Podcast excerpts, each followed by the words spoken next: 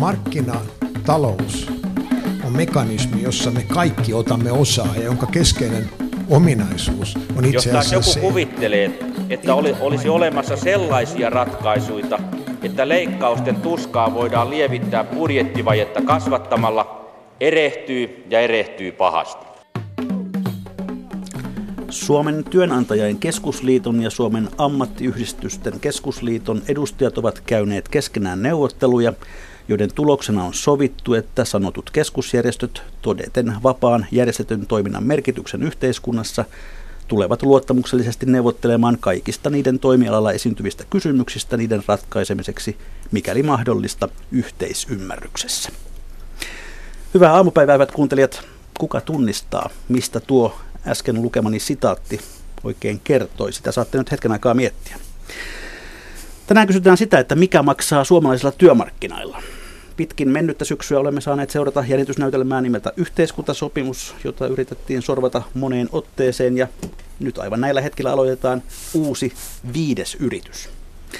Miksi nämä neuvottelut ovat olleet näin vaikeita? Ovatko nykyiset työmarkkinakäytännöt enää ajan tasalla ja miten ja millaiseen sopimukseen Suomessa voitaisiin päästä? Muun muassa näistä asioista puhumme tänään. Ja mikä se on puhuessa, kun on paljon asiantuntemusta pöydän ääressä.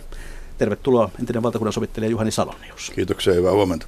Ja tervetuloa Lassa Laatunen, EK-pitkäaikainen johtaja. Kiitoksia. Ja Lauri Ihalainen, entinen SAK-mies, nykyinen kansanedustaja. Tervetuloa. Kiitoksia kovasti. Miten se on, hyvät herrat, joko tällä kokoonpanolla sopimus olisi syntynyt aikaa sitten? No jaa, vaikea, vaikea sanoa. Minusta tuntuu, että siellä nytkin neuvottelijat ovat hyvin ajan tasalla ja pystyy neuvottelemaan. Että me tehtiin sopimuksia siinä ajassa, kun oltiin näissä hommissa mukana ja mä ainakin luotan kovasti siihen, että työmarkkinajärjestöjen neuvottelijat osaa hommansa ja toivoa sopii tietysti, että tämä sovun tie on se oikea tie tälläkin kertaa, että luotan siihen. Laatunen, olisi sopimus tällä porukalla tehty? Olen samaa mieltä kuin Lauri Jalainen, että eri aikoja on erittäin vaikea verrata. Uskon, että Laurin kanssa oltaisiin kyllä sopimus saatu aikaan, mutta olisiko se kelvannut muille, niin siitä emme takuisi. Näin voi olla. No tuo alussa lukemani teksti taitaa olla aika tuttu. Kuka Kyllä. kertoo, mikä se on? Se Tunnistaa, joo. Kyllä, se on tammikuun kihlauksen tekstiä. Kyllä, 70 vuoden, ku- 76 vuoden takaa kesken talvisodan tehty, tehty tuota, jolloin tämä yhteydenpito ikään kuin alkoi vähän eri tavalla. Hyvät kuuntelijat, muistutan teitä myös siitä, että Yle Radio 1 nettisivulla on, on tämä lähetysikkuna, joka kautta voitte osallistua ohjelmaan lähettämällä kysymyksiä ja kommentteja ja palaamme niihin totutusti sitten ohjelman lopulla. No tuota yhteiskuntasopimusta nyt yritettiin neljä kertaa viime vuonna. Miten te kolme arvioitte tätä mennyttä syksyä työmarkkinoilla? Kuka siellä on pahiten möhlinyt? Salonius. No, jos tämä tarkoitti minua, niin otan tietenkin täyden vastuun, mutta valitettavasti asia ei ollut niin yksinkertainen. Jos- Jos puhutaan niin siitä toisesta yrityksestä, joka tapahtui siinä elokuussa, niin ongelma oli se, että tehtävänä oli hallitusohjelman tietyn kohdan, jossa luki yhteiskuntasopimus, sen toteuttamisen muodot ja sisältö siinä raamissa ja siinä tilanteessa. Ja se edellytti sitoutumista tiettyyn tavoitteeseen. Tähän tavoitteeseen ei kuitenkaan pystytty sitoutumaan, jolloin putosi niin kuin lopulta pohja pois. Sitä yritettiin ihan viimeiseen päivään asti eri tavalla, mutta eri muodoissaan. Mutta silloin ei ollut tilanne sillä tavalla vielä kehittynyt ja kypsynyt, että ehkä ei asian vakavuutta vielä silloin ymmärretty. Ihan. No joo, mä luulen, että ne ensimmäiset yritykset, hallituksen innostus ja aktiivisuus kattaa pöytä kohtuullisen valmiiksi, niin se, ehkä se lähestymistapa ei ollut kau- kauhean toimiva ja järkevä ja ehkä sitten siinä asetettiin aika kunnianhimoisia tavoitteita, kuin tavallaan sitten perinteisesti on aina koitettu neuvotella ensin ja katsoa sitten, mihin ollaan niin pääsemässä. Et siinä ehkä menettelytavallisesti oli paljon, nyt jälkeenpäin ajateltuna paljon oppimista. Viime hallituskaudella tehtiin kaksi kattavaa työmarkkinaratkaisua, eikä niitä viittä kertaa tarvinnut yrittää. Että en tiedä, onko tässä kulttuurissa nyt jotakin muutosta tavassa sopia ja kolmikantayhteistyön pelisäännössäkin minusta on tapahtunut vähän muutosta. Mutta tämänkin jälkeen kaikkien näiden kommelluksien ja kompuronin jälkeen olisi tietysti toivottavaa tämä maan taloustilanteen näköalojen kannalta, että nyt tässä niin kuin onnistuttaisiin ja otetaan sellaisia askeleita, askeleita, mikä on mahdollista. Lassi Laulu. Varmasti yksi syy on se, että tämä tilanne on tavattoman vaikea ja keinot, joista yritetään sopia, ne on tietysti osapuolille vaikeita.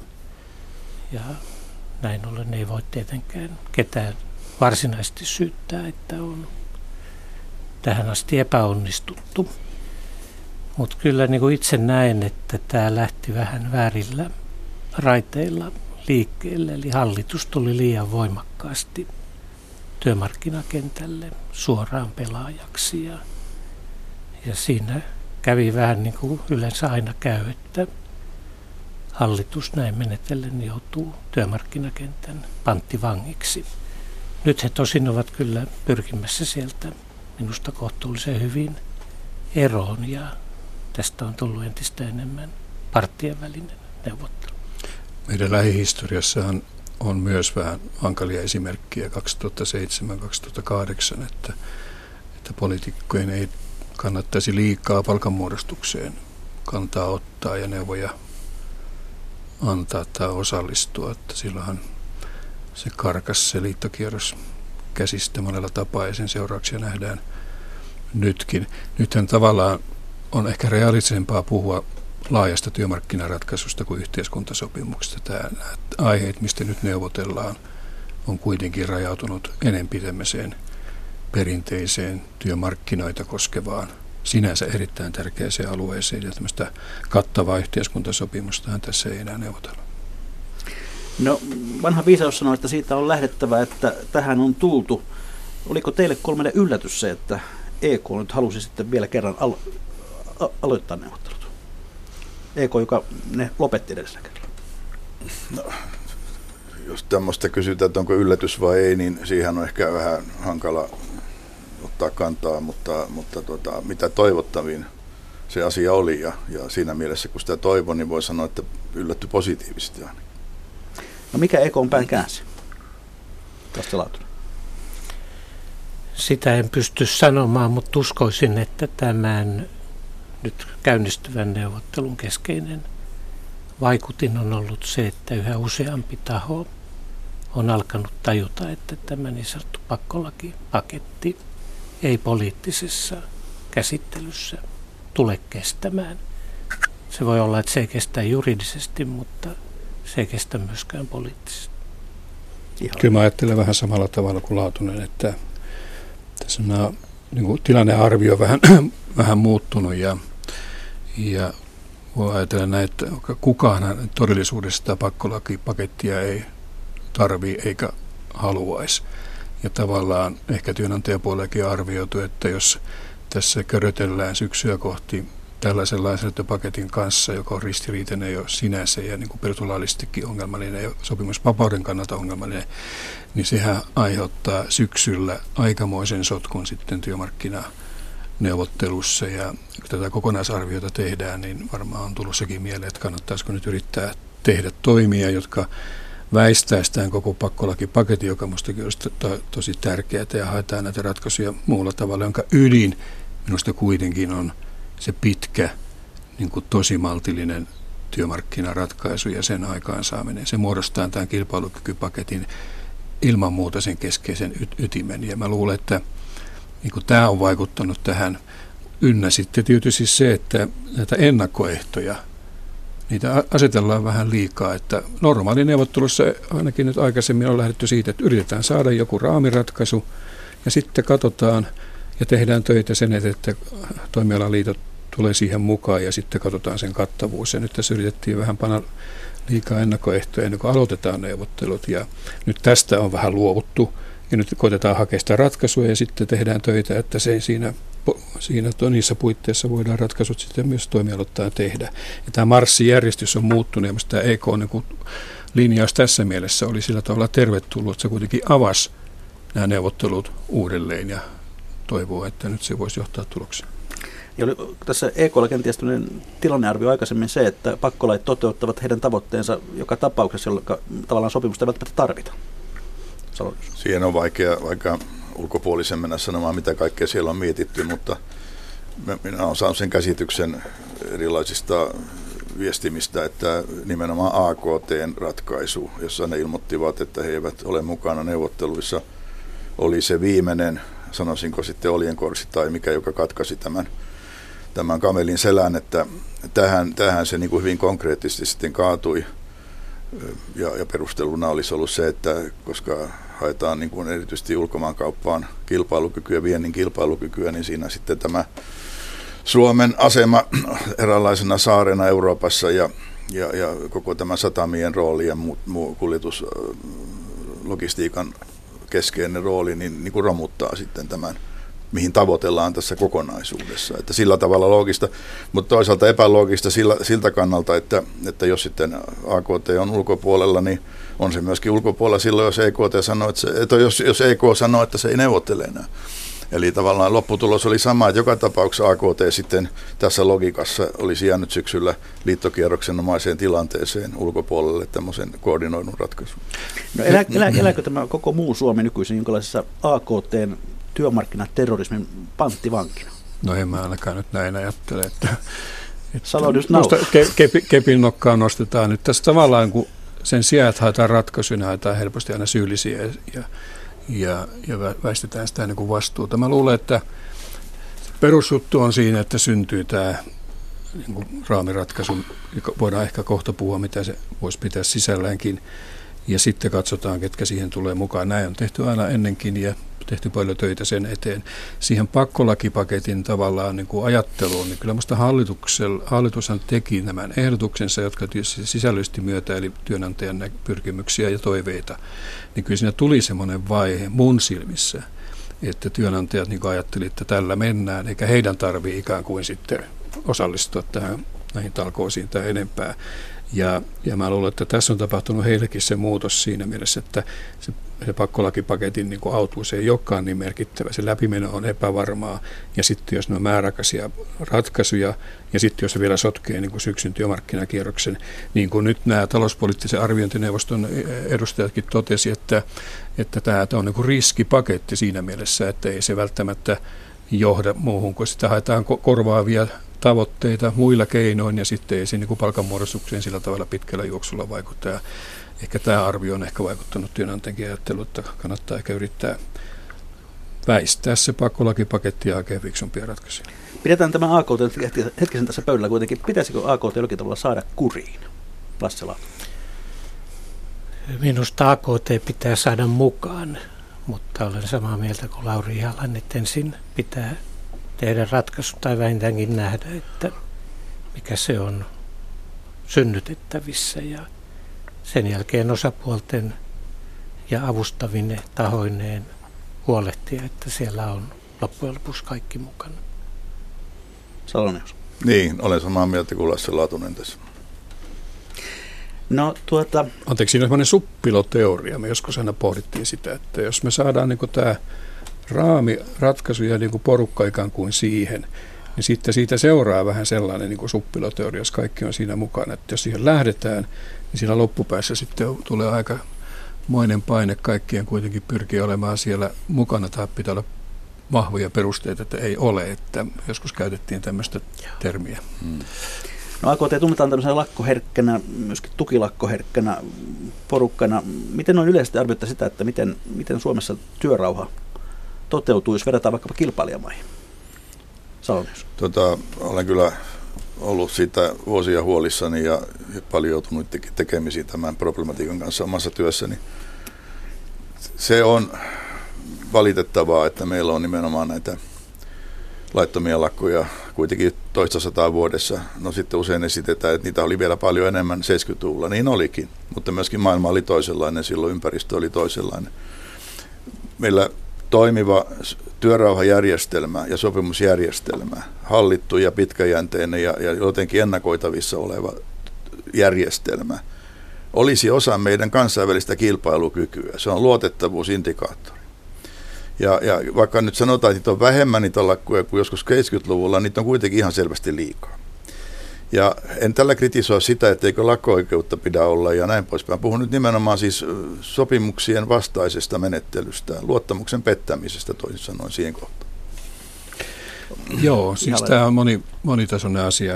Ensinnäkin työtunneilla mitattuna niin kansainvälisesti mehän nyt ei mikään lakkoherkkä maa olla.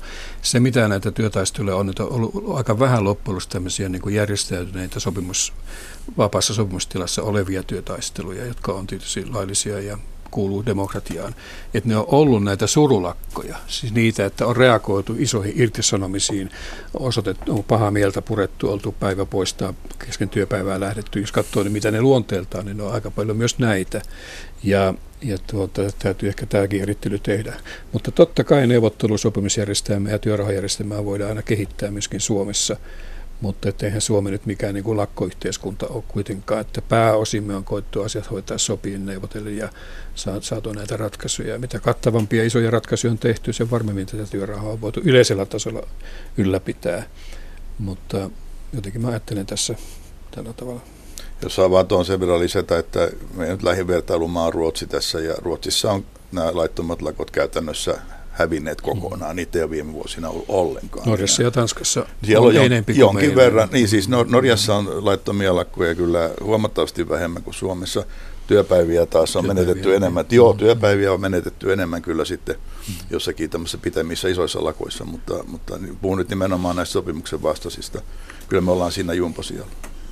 No tuossa äsken jo viitattiin vielä tuohon hallituksen rooliin ja tässä tuota, pitkin syksyä on tullut esille tämä, että hallituksen ongelma on ollut liian vähäinen työmarkkinakulttuurin ymmärtäminen ja neuvottelutapojen ymmärtäminen.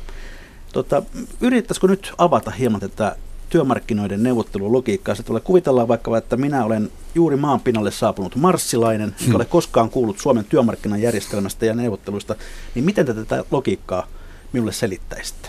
Miten se homma etenee? Kuka haluaa aloittaa? Lauri Ihalainen. Ai ja. No kyllä mä sitä sillä tavalla selittäisin, että jos haetaan vauhtia siitä 40 tammikuun kiilauksesta, niin kyllähän silloin ruvettiin rakentaa tätä sopimusyhteiskuntaa parlamentaarisen päätöksenteon rinnalle ja tueksi. Ja se oli tämmöinen niin kuin jälleenrakennus, Suomen jälleenrakennusprojekti ja työmarkkinat koettiin siinä tärkeäksi ja sitten siitä lähtien me on kehitetty hyvän järjestelmisasteen myötä molemmin puolin nämä valtakunnalliset työ- ja virkaehtosopimukset, jotka katsotaan, että ne on kuitenkin vakaata työmarkkinapolitiikkaa sen sijaan, että ne sovitaan vain yritystasolla. Että tässä mielessä niin tämä järjestelmä on minusta kehittynyt hyvään suuntaan ja tuottanut vastaan sanomattomia tuloksia.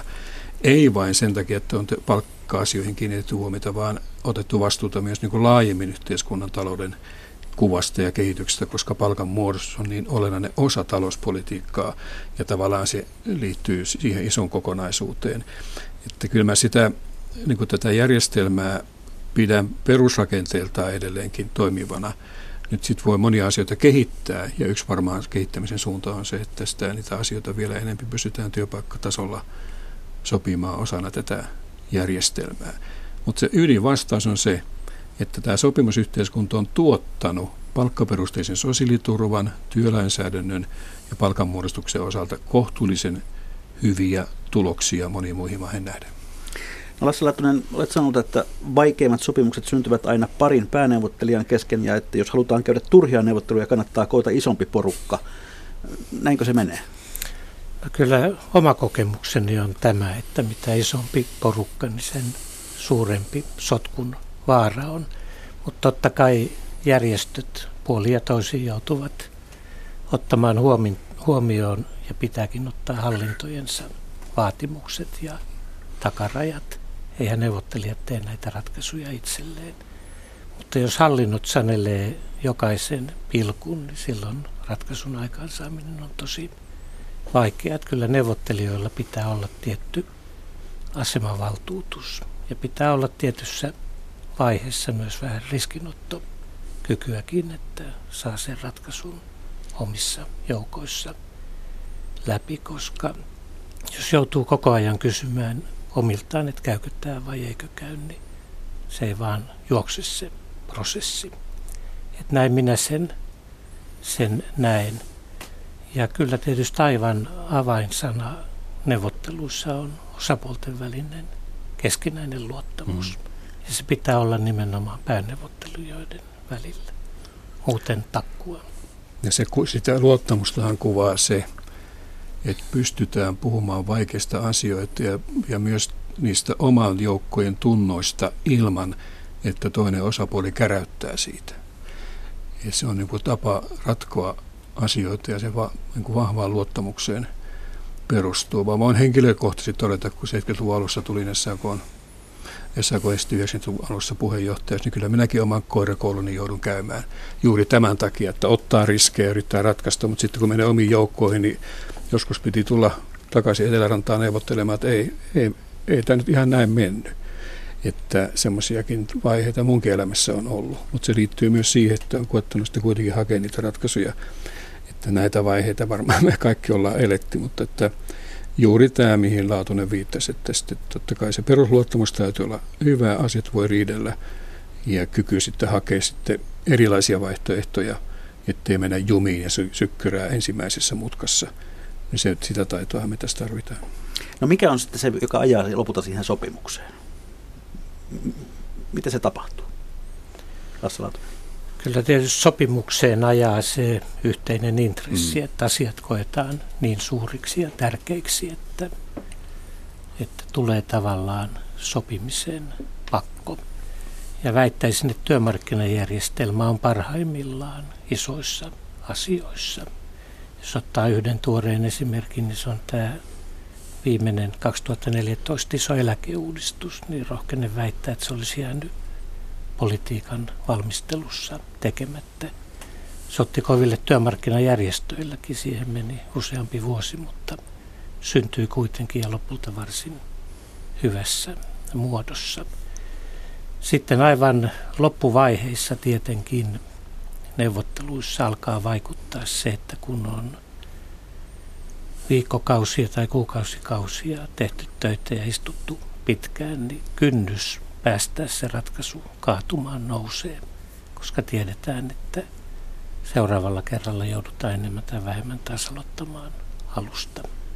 Joskus on ihmetelty, että miksi työmarkkinajärjestöt neuvottelevat joskus vuorokausikaupalla tai aika pitkiä päiviä, niin se liittyy tähän logiikkaan, että jos sä tavallaan niin kuin hellität siinä loppuvaiheessa sitä neuvottelupöydästä ja lähdet tuonne omien joukkoon keskustelemaan, niin voi olla aamulla eväät ihan uudet. Että täytyisi, jossain vaiheessa täytyisi vaan niin kuin viedä ratkaisuja ottaa sitten niitä riskejä, mitä siihen, siihen niin kuin liittyy, että tämä logiikkakin toimii mun mielestä tällä tavalla.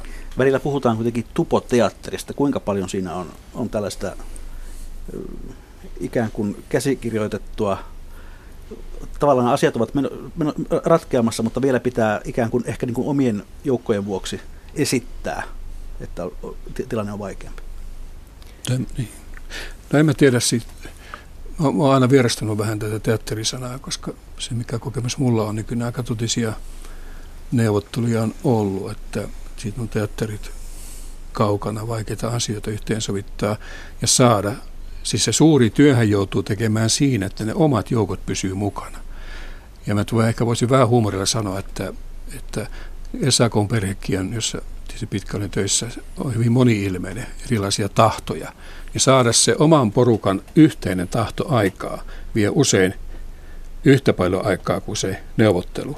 Että joskus tuntuu, että puolisopimusta on valmiina, kun saa oman porukan niin saman tahdon taakse, jotta se on uskottava siinä neuvottelupöydässä toisten kanssa.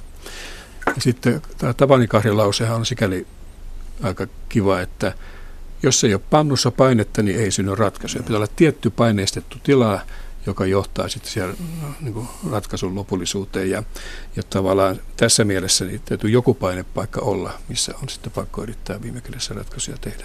No onko tämä deadline tärkeä? On se sillä tavalla, mutta ei pidä asettaa, niin kuin nyt tässä hallitus asetti vähän turhan monta tämmöistä niin kuin takarajaa. Ja sitten siinä on tavallaan, jos, jos viritetään tavallaan semmoinen odotus, ja sitten se lässähtää, niin se on huono juttu. Pitäisi olla Joskus me käytettiin sellaisia termiä, että on tämmöinen valmistelu, niin kuin valmisteluvaihe ja sitten on neuvotteluvaihe. Että varmistuttiin siitä sillä pohjatyöllä, että kun lähdetään sitten siihen viralliseen neuvotteluvaiheeseen, niin meillä on kaikilla semmoinen usko, että me saadaan se onnistumaan. Ja tää, tällä tavalla rytmitettiin näitä asioita. Eli nämä sketsiohjelmat, joissa mm, neuvottelijat pelaa lähinnä korttia ja, ja antaa ajan kulua ja, ja toimittajien odotella, niin ovat sitten oikeasti mielikuvitusta. Kyllä ne on mielikuvitusta ja se on sellaista pientä ilkeilyä vaan, joka on tyypillistä tämän tyyppisen toiminnan yhteydessä. Ja olen samaa mieltä, että ei teatteria juurikaan ole. Että totta kai joskus voi syntyä tilanteita, että on varaa kiinnittää huomiota taiteellisiin vaikutelmiinkin, mutta eihän se ole, ole pääasia. Että enemmän se on sitten, sitten tämmöinen ylimääräinen mauste neuvotteluihin. Takarajoista sanoisin, että julkiset takarajat on huonoja, koska niihin helposti vahingossakin voi sitten hirttäytyä. Neuvottelijoilla pitää olla omat tavoiteaikataulunsa ja yleensä neuvottelijat tämmöisistä kesken prosessin keskustelevat. No valtakunnan sovittaja Minna Helle sanoi pari viikkoa sitten Leikola, että lähdeohjelmassa tässä samassa studiossa, että nykyään työmarkkinaosapuolet käyvät neuvottelujen aikana kovaa taistelua median kautta ja hänen mielestään tällainen julkisuudessa käyty propagandasota ei ainakaan edistä sopimukseen pääsemistä. Oletteko huomanneet tällaista muutosta? No varmaan sen merkitys on, jos ajattelee taka, takavuosia tai vuosikymmeniä, on se varmaan muuttunut. Media on kiinnostunut näistä asioista ja tavallaan niin kuin julkisuudessa. Sanotaan näin päin, että jos, jos sä esität asioita, jotka ei, jos ei niin kuin yleinen mielipide ole jotenkin tukena sille asian tärkeydelle, niin sä voit aika huonosti pärjätä. Ja tässä tarkoituksessa varmaan tätä julkisuutta aika paljon on. Joskus kävi kyllä neuvottelussa niin, että se julkisuus oli pidemmällä kuin neuvotteluissa oltiin, oltiin menossa ja vähän ihmeteltiin, että mistä tämä johtuu. Että kyllä se on tullut vähän tähän sisään. Toisaalta se on tietysti hyvä, mutta toisaalta sitten se, kyllä se niin kuin voi sitten vähän tekee, tekemään araksi sitten. Niin kuin. Ja mä to, nyt toivon, että tämä vaihe, joka nyt tämä viiden yrityksen suhteen tai seuraavan yrityksen suhteen on, niin koittaisivat nyt neuvotella ilman loistelampujen oloa niin pitkään kuin mahdollista ja sitten tulla jollain esityksellä ja yllättää itsensä ja yhteiskunnan. No, mitä tapahtuisi, jos itse asiassa tehtäisiin niin, että työmarkkinaneuvottelut olisivatkin täysin julkinen tilaisuus, jota vaikka kansa voisi katsoa nettitelevision kautta? Käytännössä se ei onnistuisi. Tässä on jo se ongelma jo nykyisessäkin tilanteessa, että, että niin kuin julkisuudessa sekoittuu käsitteet, esimerkiksi sellainen käsite kuin neuvottelutavoite ja neuvottelun kynnyskysymys. Niitä ei paljon eritellä ja ilmoitetaan, että joku taho on päättänyt jotakin ja sitten ei oikein tiedetä, että onko se tavoite vai onko se joku ehdoton reunaehto, että mennään vaikka lakkoon sitten, jos ei se täyty. Eli kyllä tämä tällainen yli kiehuva mediajulkisuus, niin kyllä mä uskon, että siitä on enemmän haittaa. Ja tämä, mitä täällä aluksi puhuttiin, että ensin asetetaan tavoitteet ja neuvotellaan ja sitten arvioidaan, se on se oikea menettely. No, jos leikitään ajatuksella, että tämä neuvottelutilanne olisi julkinen, niin mistä yleisö eniten yllättyisi? Mitä siellä ovien takana tapahtuu? No siitä puurtamisesta ja asioiden paljoudesta ja siitä, miten paljon siinä taustatyötä joudutaan tekemään – omissa joukossa ja sitten siinä neuvottelupöydässä, koska eihän tässä yhteiskunnassa umpiossa työmarkkinaratkaisuja tehdä. Siellä takanahan on erittäin vahvaa analyysiä siitä, mikä on talouden kuva, mitä on työmarkkinoilla tapahtunut, niin mä luulen, että tämä voisi olla sellainen, että, että monelle se on aika yllätys, että siellä niin kuin faktatietojen pohjalta kuitenkin kyetään neuvottelemaan. Ja siellä on erilaisia porukoita ja työryhmiä, jotka työstää ja valmistelee asioita – että ne ei tule ihan sattumalta.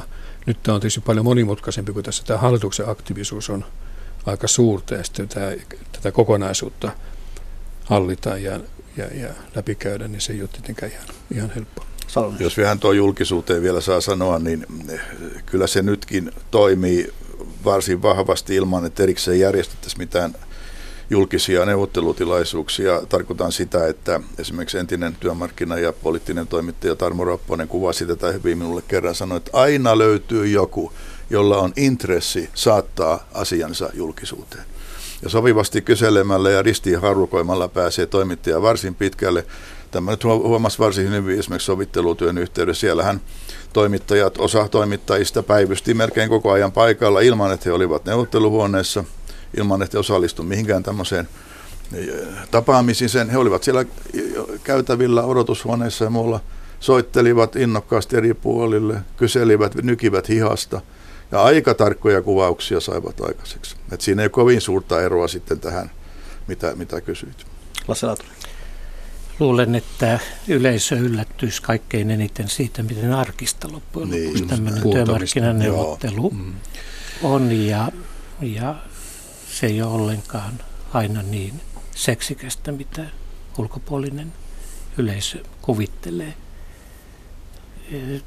Tämä, että vaikuttaako julkisuus sitten neuvotteluihin, niin kuin sovittelija Helle on sanonut, niin en usko, että se niinkään vaikuttaa neuvottelijoihin, koska neuvottelijat on lähes poikkeuksetta erittäin kokeneita ammattineuvottelijoita ja pystyvät ummistamaan silmänsä ja korvansa, mutta tällä julkisuudella ja varsinkin jos se on väärää, niin voi olla sikäli hyvin haitallinen vaikutus, että se hermostuttaa taustajoukot ja aiheuttaa sitten taas ylimääräisiä kierroksia, että saadaan porukat jalaksille. Tässä vaiheessa muistutan, hyvät kuuntelijat, että kuuntelette ohjelmaa Mikä maksaa. En tiedä, onko tämä väärän vai oikeanlaista julkisuutta, mutta työmarkkina-asioita tässä puimme kokoonpanolla, jossa on entinen valtakunnan sovittaja Juhani Salonius, Lasse Laatunen, EK on pitkäaikainen johtaja ja SAK entinen puheenjohtaja Lauri Ihalainen. Tällä kokoonpanolla, kaikenlaisella kokemuksella ja tietotaidolla, mitä teillä kolmella on, niin ruvetaanpa nyt vääntämään tätä viidennen kierroksen so- sopimusta. Mistä, mistä täytyy sopia ja mitä täytyy sopia? Kuka al- aloittaa? Laatu, Lasse Laatu. No tietysti ensimmäiseksi pitää muistaa se, että osapuolella työmarkkinaparteilla on neuvottelu- ja sopimusautonomia. He itse päättävät, mistä ainesosista ratkaisua tehdään. Mutta nyt kun tämä koko prosessi on lähtenyt vahvasti liikkeelle hallituksen intressistä ja tästä kilpailukyvyn parantamistavoitteesta, jota ei kukaan varmastikaan kyseenalaista, niin totta kai se ratkaisu pitää hakea siltä alueelta. No nythän EK on ilmoittanut, että palkoista ei neuvotella, vaan ne jätetään syksyyn. Ja se kyllä minun arvioni mukaan varmaan vaikeuttaa tätä viidettä yritystä, koska kyllä vanha semmoinen työmarkkinasääntö pelaa, että mitä enemmän on ainesosia käytettävissä, niin loppujen lopuksi sen helpompi se ratkaisu on aikaan saada, vaikka se silloinkin voi olla vaikeaa. Mutta että varmasti työn hintaan tavalla tai toisella liittyvistä tekijöistä tätä ratkaisua tullaan nyt hakemaan. No olisiko se lähtökohta kuitenkin, mm, jos vaikka palkoista ei tässä vaiheessa puhuttaisi, että, että niiden suhteen pitää päästä nollalinjalle sitten liittokierroksella? Joo, ensinnäkin täytyy nyt muistaa, että tässä tämä homma aloitettiin yli vuotta aikaisemmin, kun sopimuskierros päättyy. Tämä on silläkin tavalla vähän poikkeuksellinen. Sopimus päättyy vasta syksyllä ja ensi vuoden puolella. Ja nyt tehdään tämmöistä aikaistettua neuvotteluprosessia, joka on nyt ollut takkuulu monesta syystä johtuen. Varmaan se yksi tavoite on se, että tämä pakkolakipaketti, joka on huono monessa suhteessa, sen työllisyysvaikutukset on kyseenalaisia ja, ja eriarvoistaa myöskin työmarkkinoilla miesten ja naisten välisiä suhteita, niin sen ikään kuin, että sitä ei tähän maahan tule. Ja mitä ne elementit on? Mä olen Lasse Laatusen kanssa samaa mieltä, että koko tämän kilpailukykypaketin ydin olisi tämmöinen ensimmäinen vuosi nolla ja, ja toinen vuosi sitten tämän vientisektorin, avoimen sektorin palkkajohtajuuden tai palkanmäärittelyn pohjalta tapahtuva ratkaisu, mutta kuitenkin siis molemmat äärettömän maltillisia. Se muodostaa sen rungon. Ja olisi, olisi toivottavaa, että tämä palkkaratkaisu ei irrotetta sinne syksyyn, joka nyt näyttää niin kuin todennäköisellä. Sen takia, että se luo sinne epävarmuutta. Sitten kuitenkin, jos tässä yritetään muista asioista sopia, ja sitten palkanmuodostus liittosopimuksen sopimuksiin jää sinne syksyyn, niin se, ja sitten ruvetaan niitä tekstejä avaamaan liittosopimuksissa, niin siitä voi tulla monenlaista murhetta tai ainakin pitää tiedostaa, että se ei tule olemaan helppo. Sen vuoksi ajattelen samalla tavalla, että tässä olisi kolme elementtiä. Itse tämä seuraavan kahden vuoden maltti ratkaisu, sitten tämän paikallisen sopimisen, josta nyt paljon puhutaan, ne linnalliset periaatteet pitäisi sopia. Ja kolmanneksi sitten voisi katsoa, että löytyykö siitä niin kuin kilpailukykyä ja muita vahvistavia toimia. Ja, ja sitten palkansaajapuolellahan näyttää olevan odotuksia, että joitakin näitä työlainsäädäntöön liittyviä heikennyksiä niitä, niitä pakitetaan, kuten määräaikaisten työsuhteiden osalta enää ei tarvitsisi alle vuoden työsuhteessa mitään perusteita ja niin poispäin.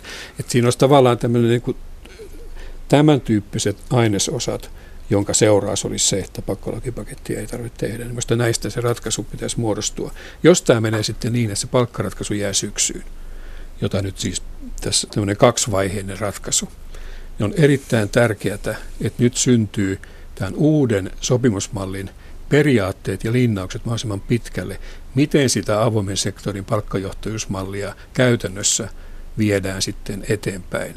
Ja tästä olisi tärkeää, että nämä osapuolet pääsisivät, pääsisivät ratkaisuun, niin kuin nyt oletan, että ne yrittää. Nämä ainekset minusta siihen kuuluu. Salonius, tältä pohjalta, kun se syntyy?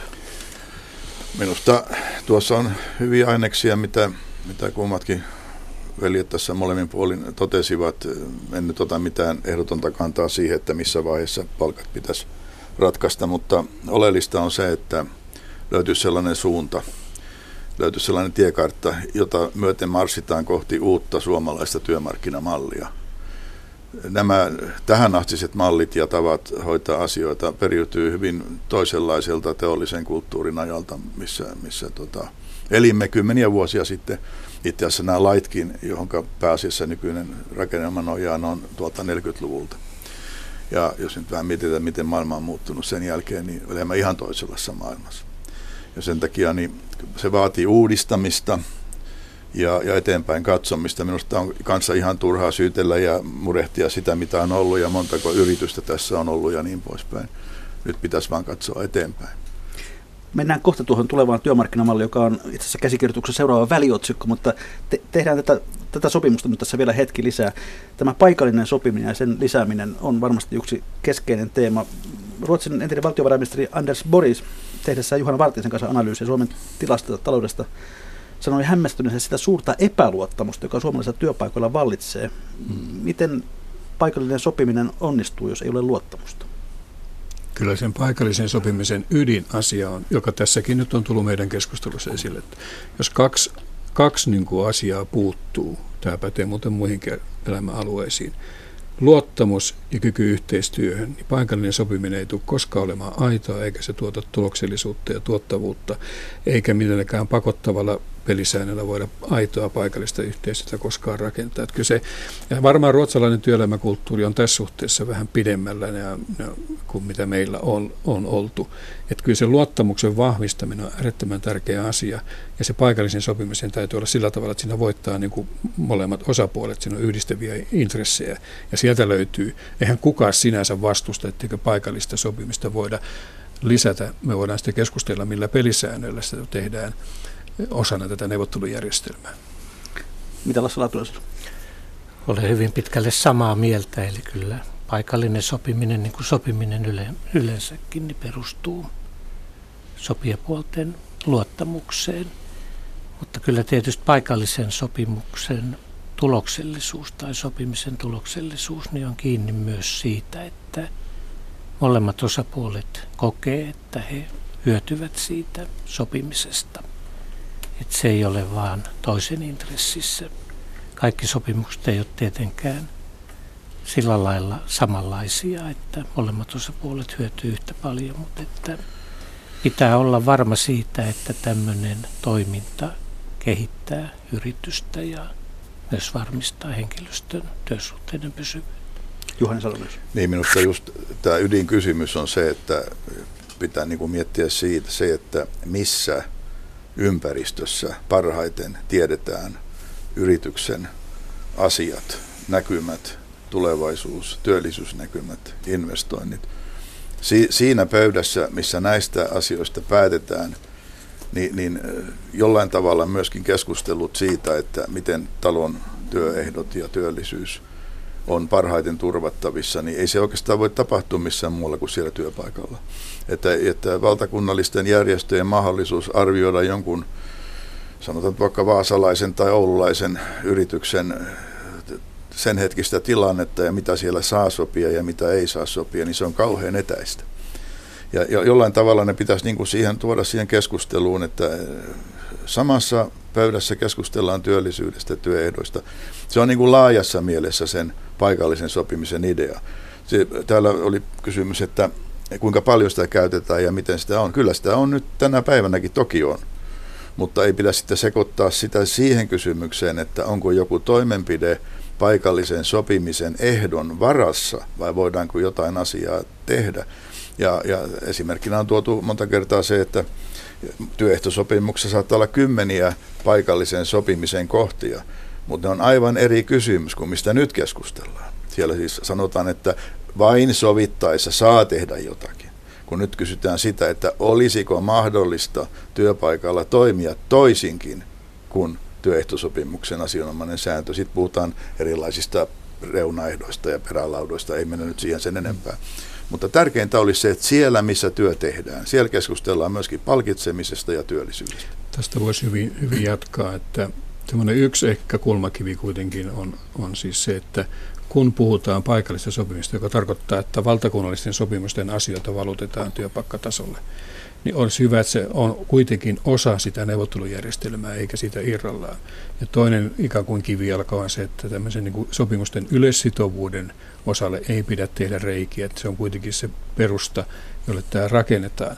Mutta sitten tässähän neuvotellaan ei pelkästään paikallisen sopimisen tavallaan näistä lähtökohdista, vaan myös siitä, että että henkilöstön edustus yritysten hallinnossa varmistettaisiin.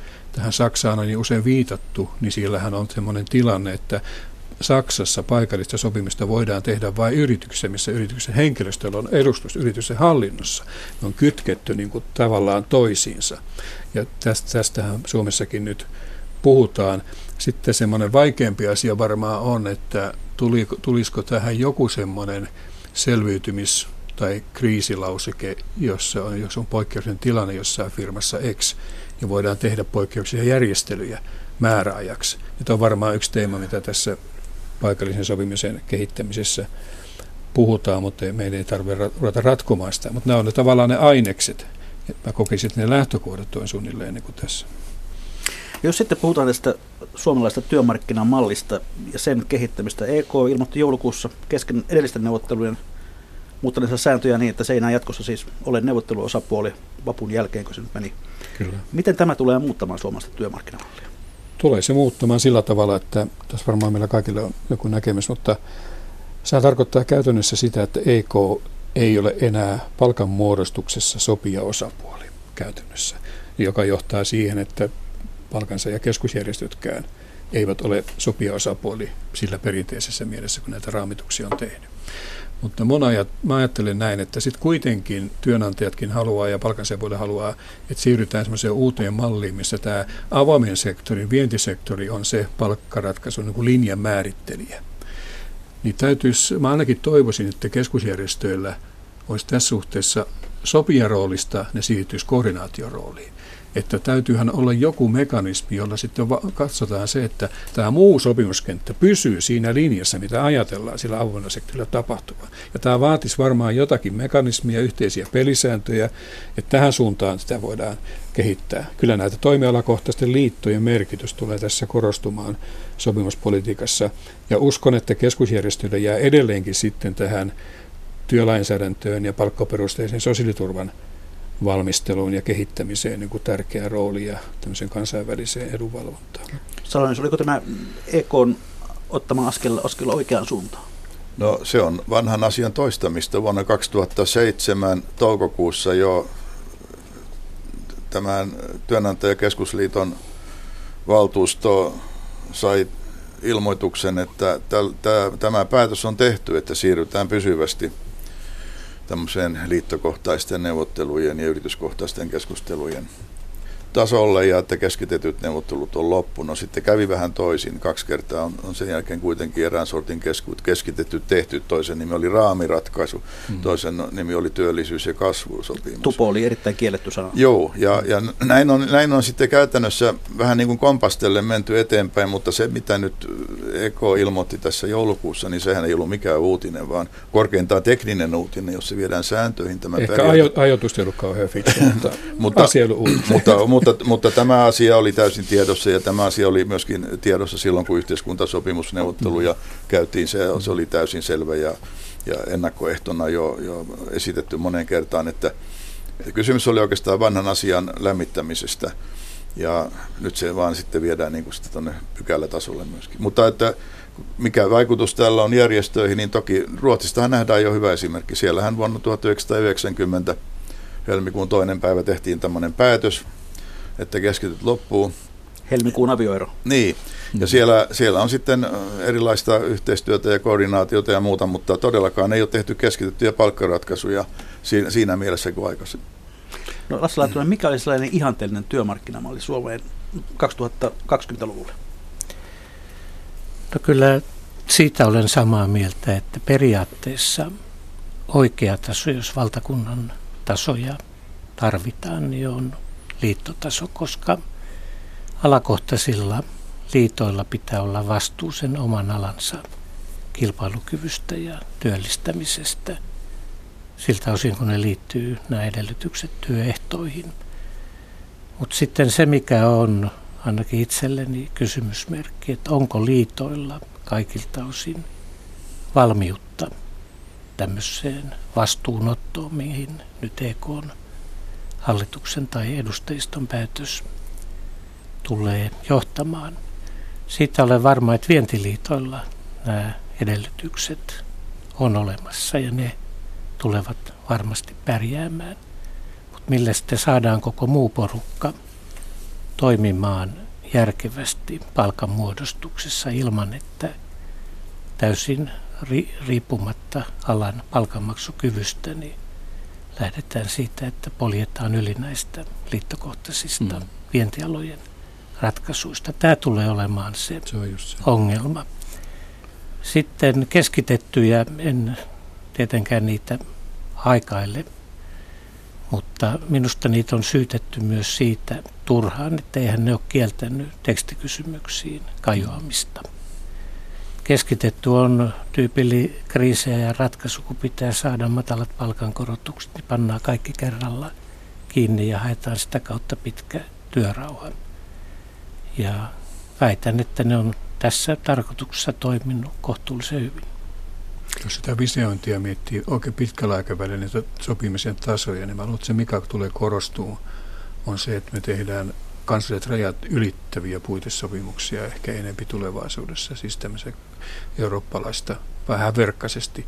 Keskusjärjestöjen rooli tulee siis muuttumaan koordinaatiorooliin ja sitten tämmöiseen niin kuin yhteiskunnalliseen vaikuttamiseen ja yhteistyöhön liittyviin asioihin, vähempi palkanmuodostukseen. Ja tämä liittotason ja toimialakohtaisuuden merkitys tässä sopimuspolitiikassa kasvaa. Mutta totta kai sen sisällä hyvällä työjaolla se paikallisen sopimisen osuus eri asioissa lisääntyy, jossa nyt Suomessa sitä on työaikakysymyksessä poikkeuksellisen paljon eurooppalaisittain nähden. Ja sitten varmaan siitä voi heijastua myös niin kuin yksilötasolle. Kyllähän me tehdään nytkin yksilötasoisia ratkaisuja. Tätä näitä tasoja on useampia. Nyt on kysymys niiden järkevästä keskinäistä työjaosta ja suhteista. Kysymys ei ole joko tai, vaan sekä että. No, mennään sitten tähän päivään. Miten te arvioitte neuvotteluilmapiiriä nyt? Onko sopu syntymässä? Toivotaan, että on. Mulla on semmoinen vankka käsitys, että työmarkkinaneuvottelijat tuntevat vastuunsa ja ovat osaavia ja kykenevät tätä asiaa omalta osaltaan hoitamaan. Hallituksen kannattaisi olla sillä tavalla pidättyväinen ja varovainen ja kannustavassa kannustajajoukossa tukea sen ratkaisun syntymistä, eikä ainakaan mitenkään ärsyttää enää millään uusilla asioilla. Mutta ainakin, no mä olen ikuinen optimisti, mutta mä ainakin toivon, että on järjestöjen itsensäkin kannalta hyvä, kun tässä ajassa on paljon sellaista puhetta, että tästä ei ole enää mitään merkitystä kolmikahta yhteistyöllä ja laajemmilla ratkaisuilla, niin osoittaisi tämän tarpeellisuuden ja miten ne kuitenkin palvelee tätä isänmaata. Salonen, onko neuvotteluilmapiiri nyt parempi kuin joulukuussa? No pitäisi olla mukana jollain tavalla lähempänä näitä keskusteluja, että osaisi sanoa, mutta ainakin joulukuuhun verrattuna niin näyttäisi paremmalta, kun EK antoi tämän signaali, että ollaan valmiit jatkamaan keskusteluja. Mutta kuten erässä muussa yhteydessä on sanonut, niin tämä nyt ei saisi olla tämmöinen ihan tunnekysymys ja kauhean paljon ei pitäisi asettaa nyt sille edes painoa, että minkälaiset on nämä feelingit, vaan nyt mennä ihan mm. asia edellä. Ja, ja keljutti tai ei, niin tehdään nyt ratkaisuja vaan, koska se on nyt tämän kokonaisuuden kannalta ehdottoman välttämätöntä. Pragmaattisia ratkaisuja. Pragmaattisia ratkaisuja. Lasse Laatunen, mihin tämä voi kaatua? Minä uskon, että nyt neuvottelijat pystyy tämän sopimaan, eikä tämä kaadu enää yhtään mihinkään. No, jos sopimusta ei viidelläkään kerroksella synny, niin mitä Suomessa tapahtuu sen jälkeen? No joo, no sanotaan nyt näin, että kaikki tämä niin kuin talouden kuva, eiliset työttömyysluvut, vieni heikko veto, investointien verkkaisuus, kaikki nämä puoltaa sitä, että tämä ratkaisu saadaan aikaa. Ja sillä ratkaisulla, kun se olisi pitkäjänteinen ja tavallaan näköala ja antava, on asiansa suurempi merkitys, että joku talouspolitiikan kulma olisi kiinni. Mutta jos ei se onnistu, niin ei tämä maailma tähän lopu. Sitten varmaan hallitus tekee omia toimenpiteitään, ja mä vaan luulen, että sitten se syksy tulee olemaan tosi mutkikas, tosi vaikea, jos näin mennään. Ja, ja semmoista tilaa ei pitäisi kuitenkaan tavoitella, vaan nyt tavoitella ratkaisua, joka helpottaa sen syksyn ratkaisujen tekemistä. No, mitäs herrat veikkaavat, soiko teillä puhelimet ennen kuin ratkaisu on tehty? Ehkä me keskenään soitellaan, mutta Näin. ehkä me tässä kannustusjoukoissa kuitenkin ollaan. Katsotaan sitten hieman tuota Lähetysikkunan saktoa siellä Kalle Kustaa kirjoittaa, että laittomat lakot johtuvat työnantajan tekemisestä Ruotsissa. Ei tarvitse lakkoilla, sillä työntekijä on yrityksen johdossa mukana. Ilmeisesti työpaikkademokratia toimii vähän paremmin kuin Suomessa. Jos tuohon saa kommentoida sen verran, että Ruotsissa on tämä kysymys yhteistyöstä työpaikoilla ja työrauha-asia jo ajat sitten niputettu 70-luvulla. Siellä on semmoinen kuin Medbestämmande laget, eli myötämääräämislaki, joka sisältää myöskin työrauhasäännökset. Ja nämä työrauhasäännökset on merkittävästi tehokkaammin toiminut kuin suomalainen vastaava lainsäädäntö. Nimimerkki Anonyymi kirjoittaa, että nyt maassa kolmasosa työvoimasta on reservissä. Se jos mikä maksaa ja on järjestettä resurssien haaskossa. Tällä rahalla saisi aikaan paljon yhteistä hyvää, jos EK on ahneuden ekonomistit tinkisivät ylpeydestään. Ja erikoistutkija kommentoi, että jos johto tyrii ja tuotteet ovat huonoja, niin porukkaa irtisanotaan, siihen ei poliittinen hallituskaan voi vaikuttaa. Ja sitten hyvät kuuntelijat, olemme jälleen siinä kohtaa ohjelmaa, jolloin on viikon talousviisauksia ja talousvinkkien aika. Lähettäkää niitä minulle sähköpostilla osoitteeseen juho-pekka.rantala yle.fi. Lauri Ihalainen, viikon talousvinkki tai talousviisaus? No mä en ehkä osaa mitään talousviisautta varsinkaan sanoa ja arka antamaan vinkkiä, mutta jos sallitaan, että voi sanoa jonkun toisen asian. Ja se on siis se, että tässä maassa, tämä voi olla vähän yllättävä, tässä maassa varsinkin vanhusten keskuudessa on paljon yksinäisyyttä, erittäin paljon yksinäisyyttä. Niin meidän pitäisi jotenkin asennoitua niin, että mitä sinulle kuuluu kampanja. Me, jos me jokainen voitaisiin tehdä sen eteen jotakin, että me jotenkin lähestyttäisiin näitä ihmisiä ja todettaisiin, että mitä sinulle kuuluu ja voiko tässä jotenkin tämän yksinäisyyden eteen jotain tehdä, niin minusta se olisi semmoinen iso kansallinen talko, että mä olisin tämmöisessä mukana ja kannustaisin muitakin tämmöiseen työhön. Kaunis ajatus. Juhani Salonen. No, kuuntelee näitä talousviisaita ja tal- kansantaloustieteen professoreitakin, niin tulee kyllä yhä hämmentyneemmäksi ja ja, ja ne ovat niin ristiriitaisia ja, ja erilaisia nämä kannanotot ja johtopäätökset. Ja minusta olisi ehkä hetkeksi hyvä panna ne sivuun ja miettiä se, sitä, että tärkeämpää kuin joku prosentin osan oikea ennustaminen on se, että olisi oikea suunta. Eli tehtäisiin nyt oikea suuntaisia ratkaisuja, mentäisiin oikeaan suuntaan ja katsotaan jälkeenpäin sitten, että miten ne prosentin kymmenykset toteutuivat. Klasse Laatunen. Työmarkkinoille työrauha loppuvaalikaudeksi ja hallitukselle työrauha myös loppuvaalikaudeksi. Ja viikon yleisövinkin on lähettänyt Pena Tampereelta ja siinä on vähän samaa henkeä kuin tuossa Lauri Ihalaisen esityksessä. Hän kirjoittaa näin, ajattele hyvää lähimmäisestäsi. Silloin haluat myös ilahduttaa heitä ostamalla pieniä lahjoja merkkipäivänä ja muulloinkin, ja Suomi nousee. Kiitoksia hyvät herrat, toivottavasti EK ja SAK neuvottelijat ovat kuunnelleet ohjelman ja saaneet hyvät evästykset. Onnea matkaan sinne. Mikä maksaa, sitä me ihmettelemme jälleen viikon kuluttua.